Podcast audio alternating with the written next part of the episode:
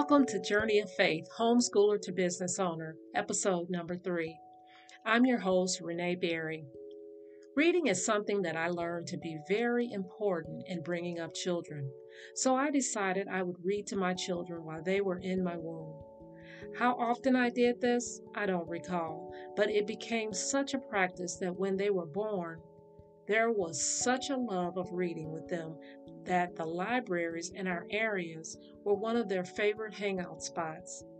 They were able to get their own library card and take out as many books as they wanted. Every night, books were read to them before they went to bed. Throughout our day, books were read, and as we drove here and there, I would have audiobooks playing in the car. Some of their favorite books were Goodnight Moon by Margaret Wise Brown, The Story of Ferdinand by Munro Leaf, I Love You Forever by Robert Munsch, and every Bernstein Bear book ever written by Mike and Jane Bernstein.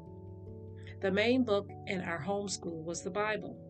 Throughout their homeschool experience, their curriculum was Bible based.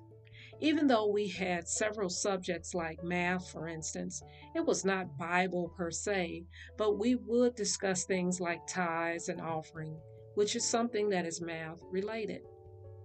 Every morning we started our Bible and prayer and praise between 8 and 8:45, 15 minutes for prayer and praise and 30 minutes for the Bible.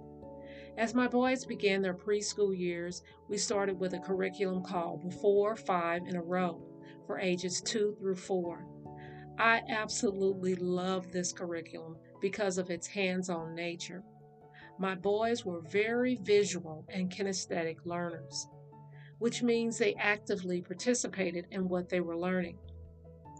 It helped them to remember what they were learning as well. What Before Five in a Row consisted of was, again, books. Not just any old books, but books that were classics like The Runaway Bunny, The Carrot Seed, Corduroy, Caps for Sale, We're Going on a Bear Hunt, The Snowy Day, Katie, No Pocket, and Blueberries for Sale, to name a few. There were unit studies that went along with each book that we just picked up from the library, by the way, with fun activities to help you remember the story. We would sometimes top it off with a field trip somewhere. Age 2 through 4 is the best age, a critical age for learning and storing all the information you can in those little minds. The greatest stories ever told were those in the Bible. Some of these stories were acted out by my boys. One of their favorites was the book of Esther with Haman, who was a court official for King Xerxes, and Mordecai was Esther's uncle. Haman was the mean old man who hated the Jews and tried to get rid of them, but the tables were turned and he was gotten rid of. Boy, was there a lesson in that story. I can remember my youngest always saying, Haman's going to the gallows. We can't forget the story of David and Goliath. As the boys learned about these characters, they also saw it dramatized with videos. Yes, they were lovers of the videos. VeggieTales was very popular in their day.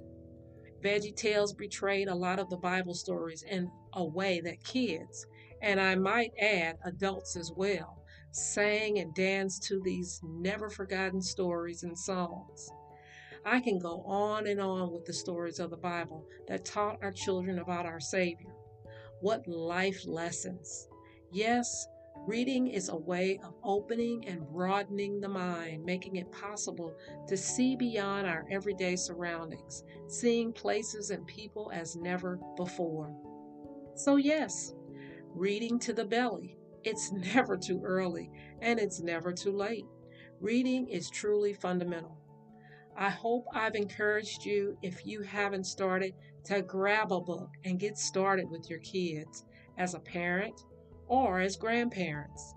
The earlier, the better.